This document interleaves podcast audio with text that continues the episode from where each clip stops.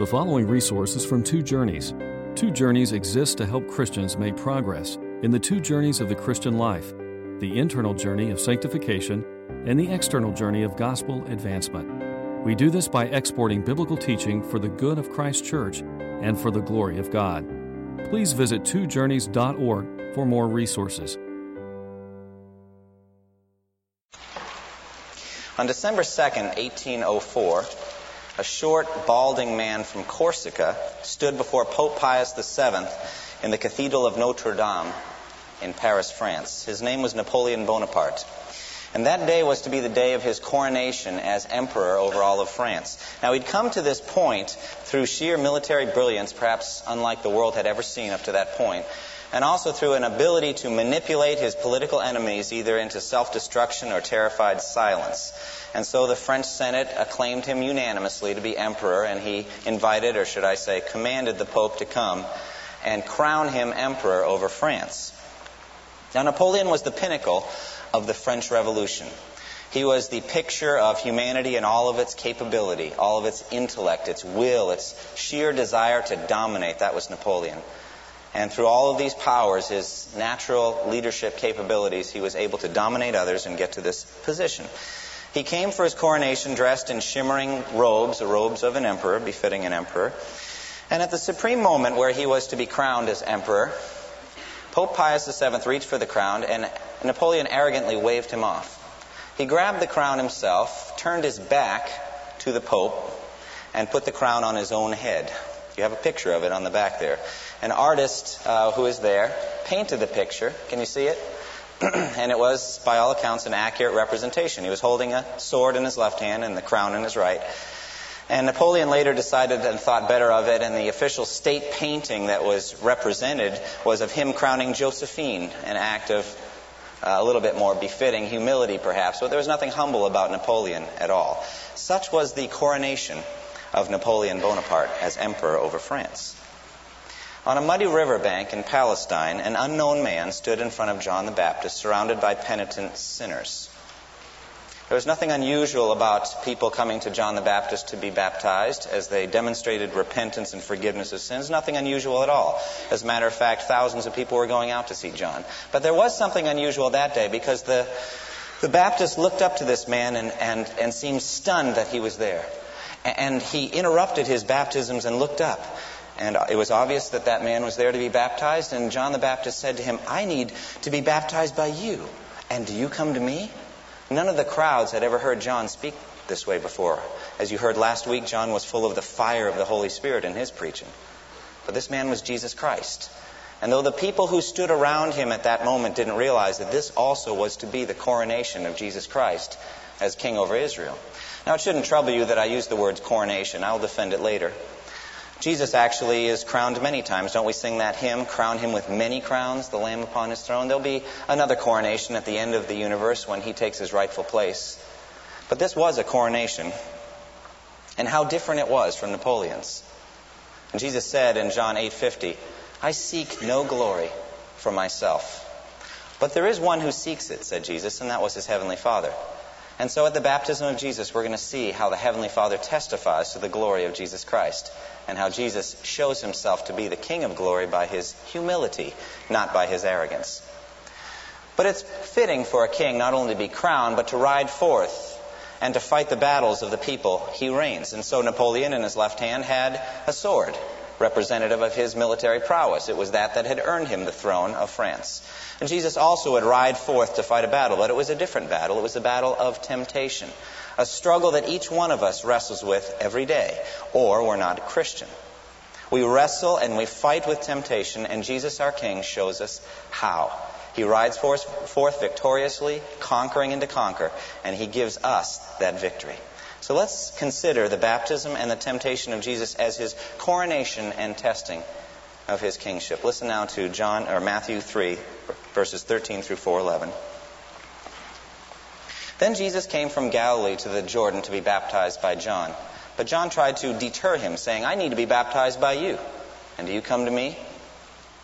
Jesus replied, Let it be so now. It is proper for us to do this to fulfill all righteousness. Then John consented. As soon as Jesus was baptized, he went up out of the water. At that moment, heaven was open, and he saw the Spirit of God descending like a dove and lighting on him. And a voice from heaven said, This is my Son, whom I love. With him I am well pleased. Then Jesus was led by the Spirit into the desert to be tempted by the devil. After fasting 40 days and 40 nights, he was hungry.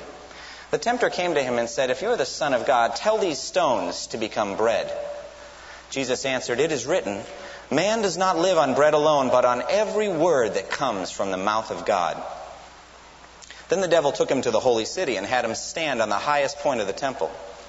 If you are the Son of God, he said, throw yourself down from here, for it is written, He will command His angels concerning you, and they will lift you up in their hands so that you will not strike your foot against a stone. Jesus answered him, It is also written, Do not put the Lord your God to the test. Again, the devil took him to a very high mountain and showed him all the kingdoms of the world and their splendor. All this I will give you, he said, if you will fall down and worship me. Jesus said to him, Away from me, Satan, for it is written, Worship the Lord your God and serve him only. Then the devil left him, and angels came and attended him. Let's look first at the baptism of Jesus, the coronation of the king. We see here marvelously at the beginning of Jesus' public ministry the Trinity, Father, Son, and Spirit, identifying Jesus as the Messiah. And it's a beautiful thing to see. We see the baptism of the Son. Then Jesus came from Galilee to the Jordan to be baptized by John. We see the purpose of Jesus in making that journey. You see, everything Jesus did was for a purpose. He always had a purpose. Everything was for a reason.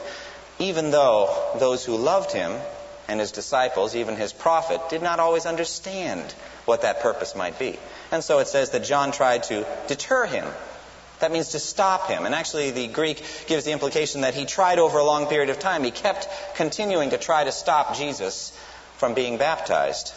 Now remember that John's baptism was a baptism for repentance, for the forgiveness of sins.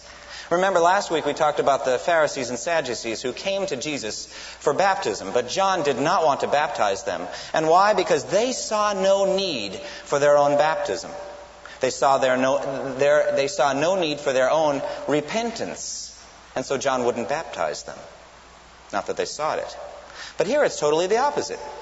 John doesn't want to baptize Jesus because he sees no need for Jesus' baptism. He sees no need for Jesus' repentance. And indeed, Jesus had no need for repentance, for he was sinless and pure and holy. So we see John's perceptiveness, his spiritual perception. In John's gospel, he said, Behold, the Lamb of God who takes away the sin of the world.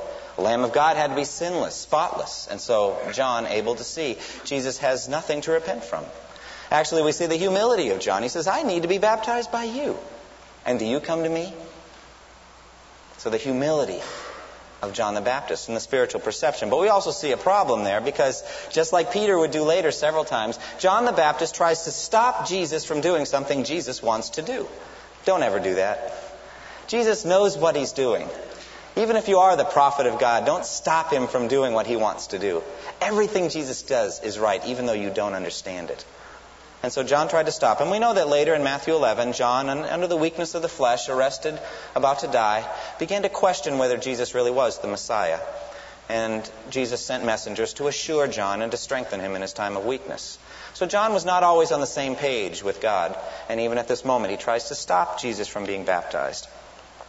But Jesus replies forcefully. He said, Let it be so now. It is proper for us to do this to fulfill all righteousness. What a beautiful scene that is the yearning of the Holy Son of God to be righteous. Do you know that that is the foundation of Jesus' throne?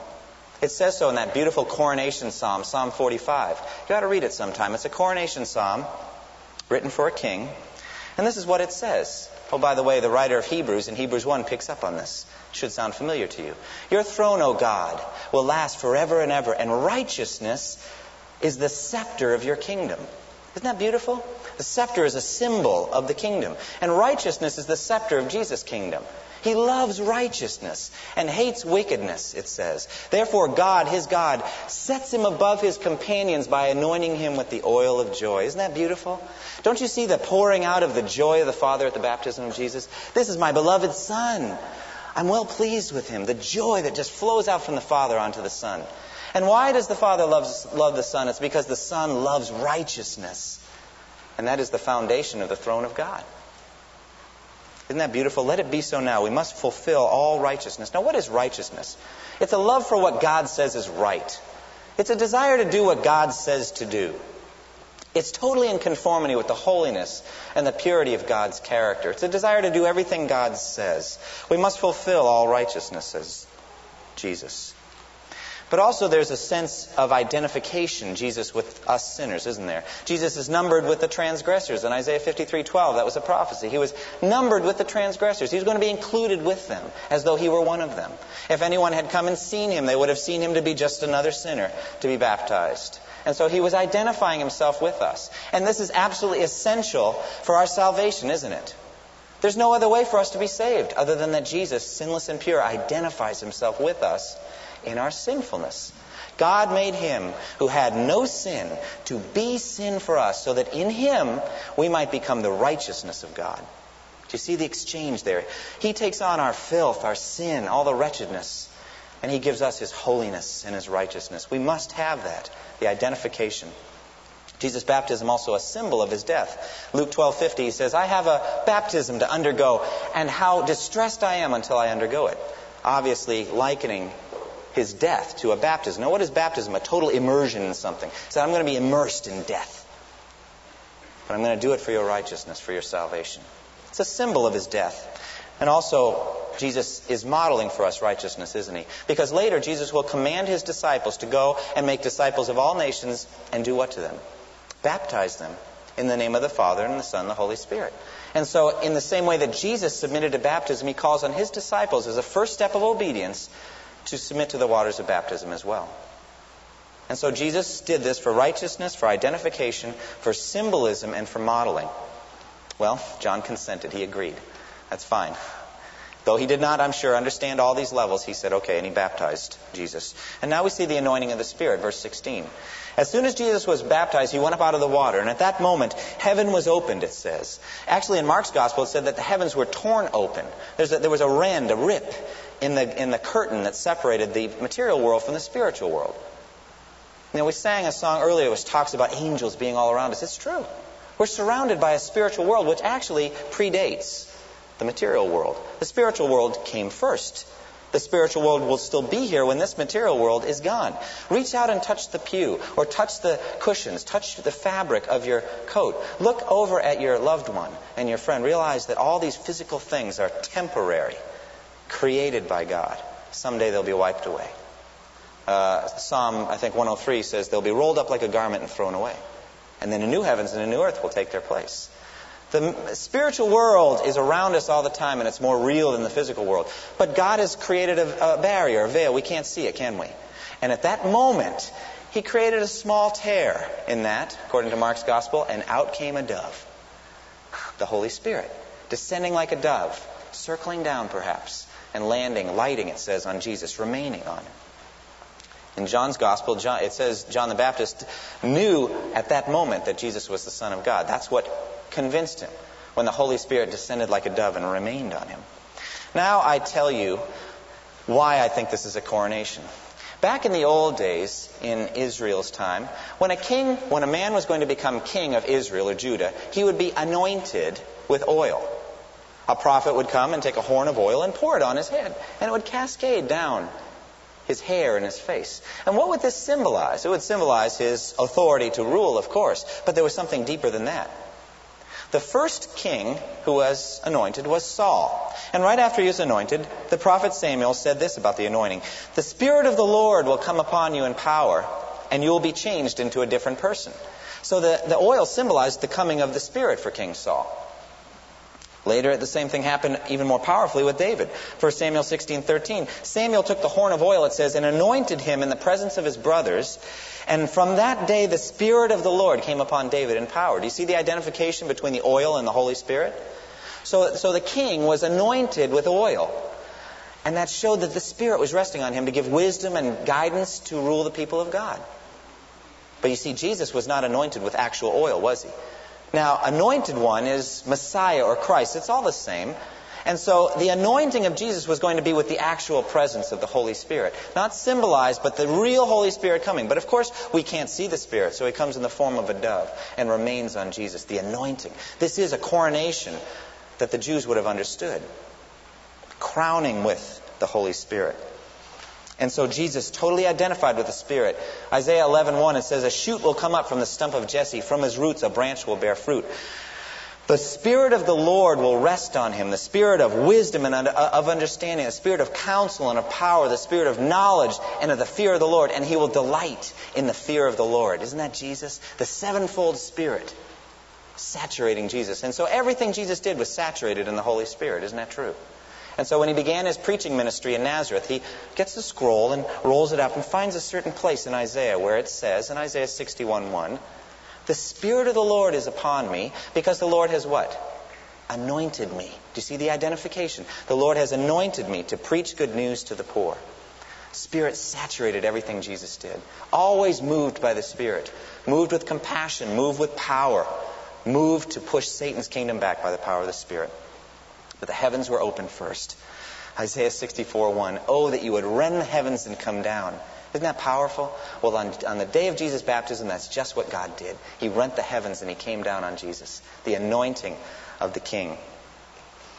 But Jesus didn't just come to receive that anointing, he came to give it to you and to me. Remember what John said last week? He will baptize you with the Holy Spirit and with fire. Have you been baptized, saturated, totally immersed in the Holy Spirit? If you're a Christian, you have because Jesus came to give you that gift. Isn't that marvelous? Isn't that beautiful? The King of, of Israel came to give you that incredible gift. But now we have the proclamation of the Father, verse 17. And a voice from heaven said, This is my Son, whom I love. With him I am well pleased. Isn't that beautiful? The expression of joy. The joy of the Father and the Son. Do you know that the Father and the Son had been enjoying face to face fellowship with each other from eternity past? The Father loves the Son and shows him all the things he does, said Jesus. Face to face fellowship. The Father has gazed into the sunlight of His own Son's glory and radiance, and He loves it. The love of the Father for the Son is the foundation of your salvation. It's the security of your salvation. Because you're united with Christ in baptism and through faith, and therefore the Father loves you too. Isn't that beautiful? The gazing of the Father of the Son. And he's just, it just flows out and he proclaims him to be his son. This is my son. And he proclaims his love. My son whom I love. And I'm well pleased with him. Everything he does pleases me. Everything he does. Isn't that beautiful? The power of that moment. This was a mountaintop experience, wasn't it? But at that very moment, after that mountaintop experience, and so much like us, Jesus led into the desert to be tempted by the devil. Never going to last long on the mountaintop. Not in this world. There's too much sin around us, too much trouble. There's work to be done. Napoleon had in his left hand a sword, and he went out with that to slaughter people, and he did slaughter people. Jesus also went out to do battle for us, didn't he? Did he carry a sword? Yes, he did. Well, what sword did Jesus bring for his battle? The sword of the Spirit, which is what? The Word of God. And he went out with the Word of God to do battle for us, to do battle with temptation. Do you struggle with temptation? Uh, temptation is common to us, isn't it? No temptation is overtaking you except what is common to man. We're all tempted. We all wrestle with sin. We feel that pull to evil. Jesus was sent to be tempted. And actually, Matthew is somewhat tame in the language compared to what Luke says and Mark. Actually, Mark says that the Holy Spirit drove him out into the desert to be tempted. There's a sense of pushing. Not that Jesus was reluctant, but a sense of urgency to get out and be tempted. It's amazing. We have to ask why. Why was Jesus tempted? Why did he have to submit to this? Well, Hebrews puts this in a per- perspective. It says, For this reason he had to be made like his brothers in every way, that he might become a merciful and faithful high priest in service to God. Because he himself suffered when he was tempted, he is able to help those who are being tempted. He knows what it's like to be tempted. As a matter of fact, Jesus knows temptation better than any of you. Why do I say that? I can say it for myself too. It's because we cave in. We give in. We've never felt the full temptation. We felt 80% of the temptation, haven't we? And then we give up. Jesus felt 100% of every temptation that came his way. Felt it all and defeated it, extinguished it, took it and, and extinguished it in his own purity and holiness until it sizzled out. That's what Jesus did with temptation, 100% of the time. So he is the most tempted man that's ever lived. More tempted than you or me. Hebrews 4 also says, We do not have a high priest who is unable to sympathize with us in our weakness, but we have one who has been what? Tempted in every way, just as we are, yet was without sin. The purity of Jesus to extinguish those temptations. I love the way that Luke puts it, the bookends. I call it Luke's bookends. Look it up sometime. You don't have time to look at it now, but when you get home, look it up. Luke 4:1, Luke 4:14. Then Jesus, full of the Holy Spirit, was led by the by, by the Spirit into the desert to be tempted by the devil. Full of the Holy Spirit. And then it says in Luke 4:14, Jesus returned to Galilee in the power of the Spirit. Isn't that great? The book ends. He enters the, de- the, the desert filled with the Holy Spirit. He leaves the desert filled with the Holy Spirit. Do you enter your temptation filled with the Holy Spirit and leave your temptation filled with the Holy Spirit? You can. This is the power that God has given by the Spirit over temptation. You don't have to give in. What a model Jesus is for us in this. Now, what is the word here? Is it temptation or is it testing? That's a difficulty for a translator. You know, the Greek word could be taken either way. Either it's temptation or it's testing. Well, what's the difference between temptation and testing? Now, temptation, I think, is a gravitational or magnetic pull to evil. It's a pull to do something evil in the sight of God. That's a temptation. God has nothing to do with that, does he? For it says in James, when tempted, no one should say, God is tempting me. For God cannot be tempted by evil, nor does he himself tempt anyone. But each one is tempted when by his own evil desires he is dragged away and enticed. That's temptation, okay? Well, what is testing? Does God test us? Yes, he does. Genesis 22:1. Does this sound familiar? Sometime later, God said to Abraham, Abraham, take your son, your only son, whom you love, and sacrifice him on the mountain that I will show you. That is a test for it says God tested Abraham. Now, what's the difference? I think a test is a revelation of character. Have you considered my servant Job, says God. So let's reveal his character. Let's see what's in there. So Jesus was a testing as well as a tempting. There's no pulling to evil ultimately because Jesus' character is pure. There's nothing inside him to respond. It's like, like a magnetic attraction on a piece of wood. We have all these iron filings inside us, don't we? Habits of sin, and, and we respond to that magnetic pull. The more iron filings we have, the more that temptation pulls on us. What are iron filings? It's the last time you gave in to the temptation. Put another filing in there. Every time you give in, you pour more, and the next temptation is harder to refuse. Every time you say no to a temptation, you take out some of that iron. Every time you say no, you take it out, and the temptation has less force on you.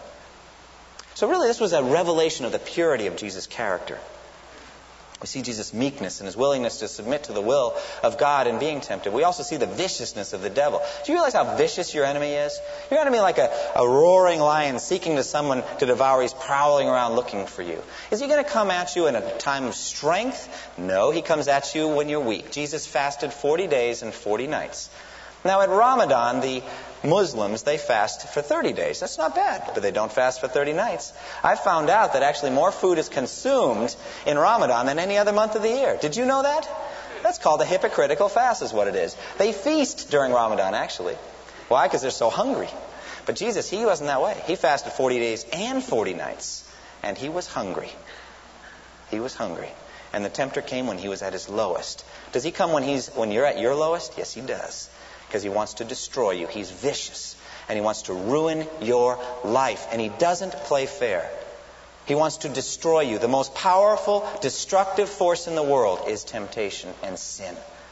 And it's the most destructive force in your, in your world, in your life. If you don't fight it, it will ruin you. The Puritan theologian John Owen said, No one begins a quarrel with a viper and does not proceed to kill the viper, or else he wishes he'd never begun the argument. You're in a fight with a viper, and you have to kill it, or it will kill you. Do you understand that? And that's what Jesus came to do, to give you the power to put sin to death. Because Jesus knows how, and you don't. So Satan comes in his viciousness and in his timing, and he attacks Jesus with his schemes. And then there's these temptations. They should be familiar to you, although I've given them some unfamiliar names. In verse 3 and 4, Jesus is tempted to turn the stones into bread.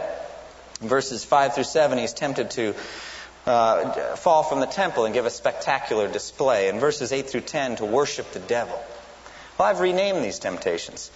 Uh, verses 3 and 4 serve your stomach and rule over God's power. All right? The next one serve sensationalism and rule over God's plan. And the third one, the simplest of all serve the devil and rule the world. Serve the devil and rule the world. So let's see how Jesus deals with each one of these. Serve your stomach and rule over God's power. Satan comes and says, If you're the Son of God, tell these stones to become bread. You have the power to do it. Do it. Use your power. Use the power of God to meet your own physical need. And that's the essence of Satan's kingdom, isn't it? Feed yourself. Think of yourself. Oh, God can't ask this of you. This has been 40 days. He's not going to ask this of you. Take care of your own needs. Serve yourself. Meet your earthly needs, says Satan. Sounds a little bit familiar to something that got said later to Jesus. Remember this? Matthew 27 40. If you're the Son of God, come down off that cross and save yourself. You see, if Jesus gives in here, he's going to give in there. No, said Jesus, absolutely not. Paul spoke of people like this. There are people who live as enemies of the cross of Christ. Their destiny is destruction. Their God is what? Their stomach. What does it mean to have your stomach as your God? It means that your earthly passions and appetites are what rule your life. You live for them. And Jesus wouldn't live that way. And he said, Man does not live, it is written, man does not live on bread alone, but on every word that comes from the mouth of God. Now, I see this phrase, man does not live on bread alone, used as advertisements for expensive ice cream. Have you ever seen that? That's totally missing the point. It's not a matter of man does not live on bread alone, but on delicacies like ice cream and cake. That's got nothing to do with it. Man does not live on bread alone, but on every word that comes from the mouth of God talks about how we should be in moment by moment dependence on the word of God for everything. It comes from Deuteronomy when they were being led through the desert. And moment by moment, they depended on God for the manna. Remember that? You're coming to God all the time, every moment. The Greek here is man does not live on bread alone, but on every word that is continually proceeding from the mouth of God. There's a sense of immediacy. When you pick up this book, you are listening to God speaking to you directly. That was Jesus' attitude about Scripture. Just came right in. It is written, man does not live on bread alone, but on every word that comes from the mouth of God. That's where I get my sustenance from. My food, said Jesus, is not to do the will of him, is to do the will of him who sent me and to finish his work. That's what I get nourishment from, to do God's will moment by moment. So he dispensed with that one. Well, then the devil took him to the holy city, that's Jerusalem, and had him stand on the highest point of the temple. The historian Josephus said that the highest point of the temple overlooked a ravine called the Kidron Valley. It was 450 feet down. 450 feet. That's a 45 story building. Do they have any 45 story buildings here in Durham? I don't think that we do. What's the highest building? It's not 45 stories, I don't think. At any rate, how spectacular would it have been if Jesus had just fallen down at that moment? He would have forced God's hand. The Son of God did not come into the world to die tragically falling from the highest point of the temple, did he? And so God would be forced to respond to the Son. Send the angels. And so Satan quotes Scripture. He will send his angels concerning you, and they'll lift you up in their hands so that you will not strike your foot against a stone. Satan is fully capable of quoting Scripture, better than most of you. Now, he knows, he knows how to cite Scripture, but does he interpret it properly? Jesus said no. Well, there's another verse. There's another verse. It is also written, You shall not put the Lord your God to the test. I'm not going to force God's hand. I'm going to listen to God and do what He tells me to do. I'm going to submit to the leadership of God. I'm not going to rule over God's plan. I'm going to be ruled by God's plan. And I'm going to do what He tells me to do. Second temptation dispensed with. So then the devil took, takes him to a very high mountain, and in an instant, perhaps, shows him all the kingdoms of the world in their splendor. I thought about that this week. How did Satan do that? I thought it's not very much different than what you get in satellite TV, uh, DSS and all that. 260 channels, just images flowing of all the kingdoms of the world in their splendor. Satan's good at images, isn't he? Just flowing through the mind all the time. Just keeps coming and coming, those images. And so, he said, you can, you can have all this, Jesus, if you'll just fall down and worship me. You just have it. It's yours. I'll give it to you. It's mine to give, and I'll give it. But Jesus, you see, he looks deeper, doesn't he? Man looks at the outward appearance, the splendor, the beauty. Jesus looks in at the people who make up those kingdoms. There are people there that are going to be eternally lost if he doesn't die on the cross for them. He sees the people. He sees a glory that Satan can't understand, the glory of the beauty of God's salvation plan. And he wants those people, but he wants them in his way. And he doesn't care a hoot about the shiny molecules of gold and platinum and shimmery robes that Satan puts in front of his face. It doesn't mean a thing. There's a light, a glory that Satan can't understand, and that's what he's going for. But actually, there's something deeper than that. There's a revulsion, a, a hatred, I think, that comes from within Jesus' character at this moment. And he just, the idea of worshiping anyone but God wells up into this statement Away from me, Satan.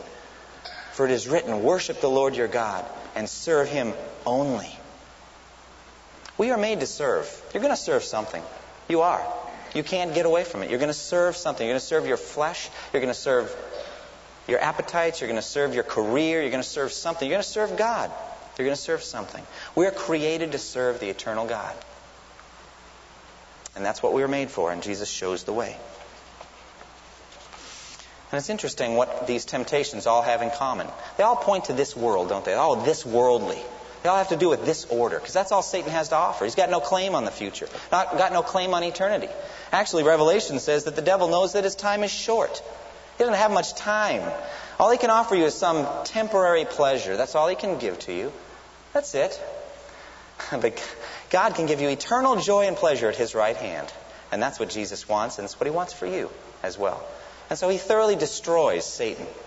Do not love the world, said John, or anything in the world. If anyone loves the world, the love of the Father is not in him. For anything, everything in the world, the lust of the eyes, the lust of the flesh, the boastful pride of life, comes not from the Father, but from the world. Listen to this. The world and its desires pass away, but the man who does the will of God lives forever. Jesus destroyed Satan that day. Destroyed him. And he'll destroy Satan on your behalf too if you'll fight the way he taught you to fight. Then the devil left him, it says, and angels came and attended him. It's interesting how Jesus got immediately the very thing that he was tempted. God sent his angels to take care of him. But in God's time, not in Satan's time. And ultimately, Jesus will receive the kingdoms of the world. Every knee will bow and every tongue confess that Jesus Christ is Lord. Satan has nothing to offer you that God can't give you a hundred times better if you just be patient and do it in His way. And so, what are my applications today? It's simple. First, when it comes to the baptism of Jesus, have you been baptized as a believer in Jesus Christ? Have you given your life to Jesus and then been baptized as He has commanded? It's the first step of obedience. Have you done it? If not, you need to obey Him and follow Him. But Paul in Romans 6 links your baptism to your holiness. He challenges you to live up to your baptismal vows. If you've been united with Christ in His death, you'll surely also be united with Him in His new life. You'll walk in newness of life. Are you walking in newness of life? Are you resisting the devil and seeing him flee from you? Are you entering your deserts of temptation with, filled with the Spirit and then leaving the desert filled with the Spirit? Or are you caving in left and right? Jesus has given you the power to say no, to stand firm, and he's given you the way. And the way, my friends, is the Bible. It's the Scripture. Saturate your minds in its message, and you will be given the will and the strength to resist. Memorize it, and you're given specific refutations to each temptation that comes your way. It's a worldview and a specific weapon, both that the Scripture gives you. It will give you the determination to fight and to be holy and to resist. Today we've seen the coronation and the testing of the king. I know I'm speaking to a mixed audience. I don't really have any idea where you're at spiritually. I can't see into your hearts. But if you've never given yourselves to Jesus Christ, let today be the day of salvation for you. Give yourself to Him fully, that He may save you from your sins and give you eternal life. If, on the other hand, you're already a Christian, you've been baptized, but you're struggling with sin, rededicate yourself to standing firm, to knowing the Scripture, and to fighting the way Jesus did, and not giving in. Let Him fight your battles for you. Say, Jesus, I'm being tempted. Fight in me, and He will. Give yourself fully to Him. Thank you for listening to this resource from twojourneys.org. Feel free to use and share this content to spread the knowledge of God and build His kingdom.